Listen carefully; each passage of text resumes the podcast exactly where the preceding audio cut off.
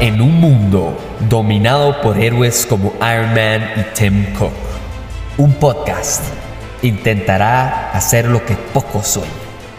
Acompáñenme y hablemos paja por 150 episodios o más en este 2023.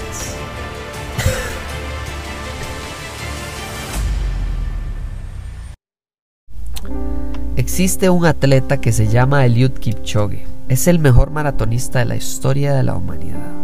Nadie ha logrado correr maratones mejor que el señor llamado Eliud Kipchoge. Él es patrocinado por Nike. Y tiene todo el sentido del mundo que sea patrocinado por Nike. A tal punto que él, su historia, él no empezó a correr la distancia de maratón hasta que tuvo más o menos unos 28 años. Porque Eliud Kipchoge nació en Kenia y en Kenia hay muchísimos fondistas que tienen muchísimo talento. Y él, a pesar de que en el 2004 en Atenas clasificó a las Olimpiadas y ganó bronce, en el 2008 clasificó a Beijing y ganó plata, en el 2012 ni siquiera clasificó a las Olimpiadas.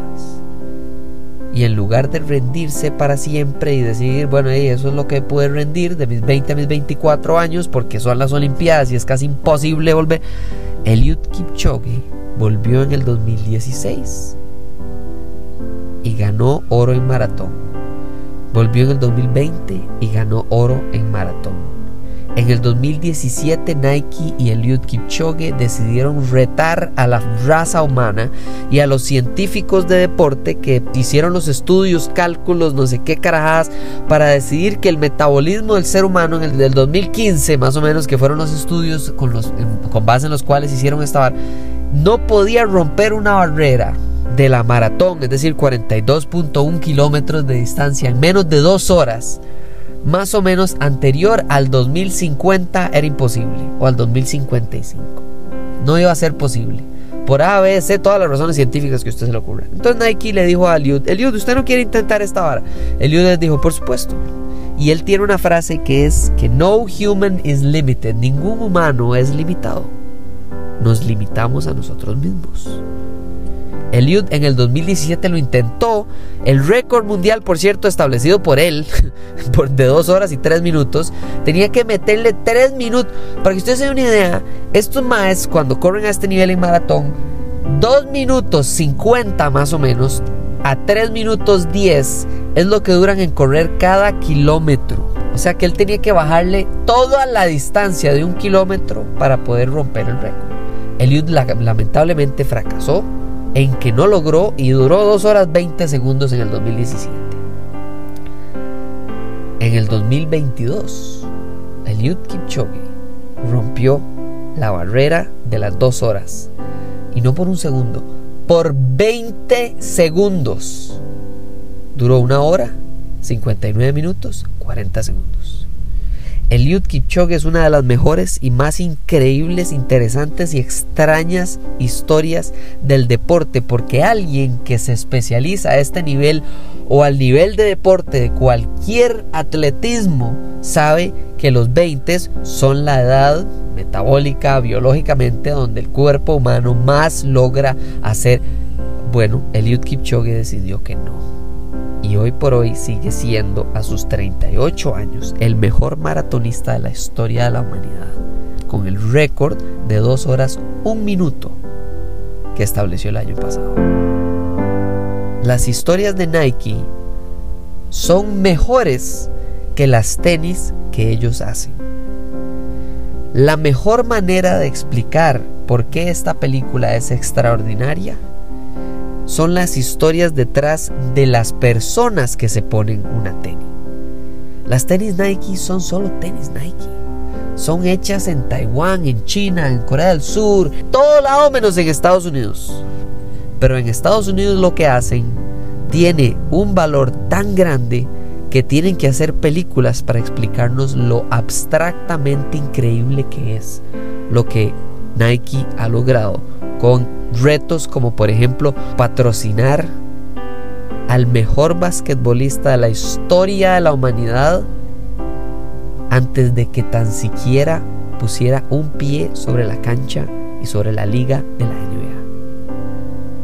Michael Jordan era el tercero más importante del draft de la NBA del año 1985, 84.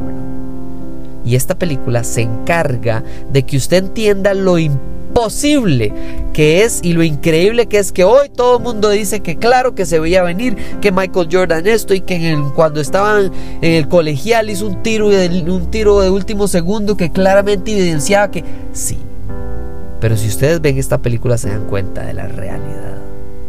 Hay un documental, se llama The Last Dance, está en Netflix, es hecho por Michael Jordan y habla de la grandeza de la carrera de Michael Jordan, que es excelente y se lo recomiendo ver. Ojalá si pueden verlo antes de ir a ver esta película, más todavía les va a impactar el logro.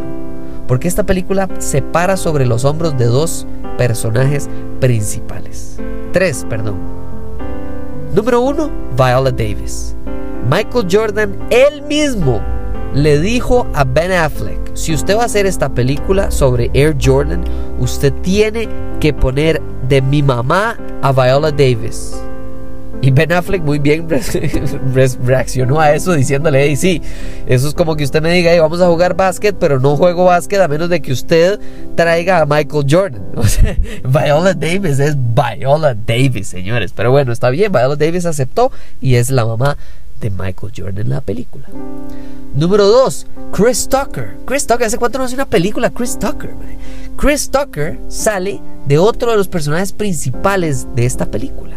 Poco sale, pero cada vez que sale es más importante todavía. Y por último, pero no menos importante, por supuesto que Matt Damon. Matt Damon es el principal, es el protagonista, es el que lleva la historia, la narrativa. Tiene un discurso este Mae frente a Michael Jordan que a mí me encantaría escuchar la reacción del verdadero Michael Jordan hoy por hoy, de cómo le impactó ese discurso que dio Matt Damon, o bueno, el personaje de Matt Damon en 1985 cuando decidieron, 84, perdón, cuando hablaron y le propusieron a Michael Jordan tener su propia línea de tenis. Esto no es normal. Esto no es una película normal, porque Nike era la tercera del mundo en cuanto a básquet en Estados Unidos, en la NBA, que es la liga más importante. Pero lo más increíble no es el logro de Michael Jordan, es haberlo visto sin que él hubiera jugado un solo juego. Es haber apostado la casa entera, toda la idea alrededor de Nike y básquetbol se basó en el fracaso, o en este caso, el éxito de Michael Jordan. A veces, una historia que usted puede leer en Wikipedia, por ejemplo la de Eliud Kipchoge, o en este caso la de Michael Jordan, vale más la pena ver la película que leer el resumen en internet. Esta película es excepcional, es inspiradora, es necesaria, es historia, es parte fundamental de la economía deportiva que hay en el mundo. A tal punto que el personaje de Matt Damon hoy por hoy continúa luchando por los derechos de los atletas en el deporte y de cómo las empresas aprovechan de, de la imagen de estos jugadores porque están en una, en una edad tan joven que todavía no entienden todo el dinero que hay alrededor de una imagen. Atletas como Neymar, eh, Messi, Roger Federer, eh, eh, hoy por hoy por supuesto que son Roger Federer. El más pide y nada más se le dice y se le hace, pero cuando empiezan si usted ve, no sé, la película de las hermanas Williams, donde se enfoca con Will, con Will Smith acerca de por qué la importancia del papá de las Williams es tan grande como las victorias de ellos en los grandes slams. Viola Davis nos demuestra que ella sí sabía. Ella creía en su hijo cuando el hijo no creía en sí mismo porque todavía no había jugado contra eh, Magic Johnson y contra las demás estrellas de la NBA. Nadie creía que Michael Jordan iba a ser el mejor. Y eso es parte de por qué hay que recomendar y ver esta película. Air es una película para el Oscar porque se trata de una historia real que no parece real.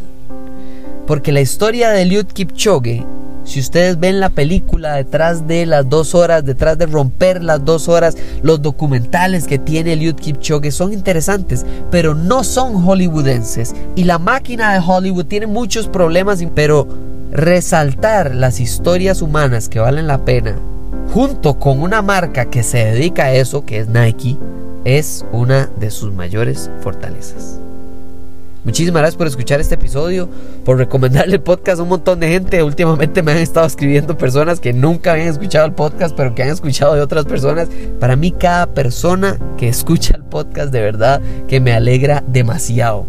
No importa si lo conozco de toda la vida, si no lo conozco nunca, si es de otro país, si es de Costa, donde sea. Muchísimas gracias por escuchar el podcast, por darme la oportunidad de hablar de películas, de ir al cine, de tener patrocinios con gente espectacular como Nova Cinemas eh, y, y de verdad que les agradezco por esta oportunidad y espero que disfruten muchísimo esta recomendación. Nos hablamos en la próxima. Chao.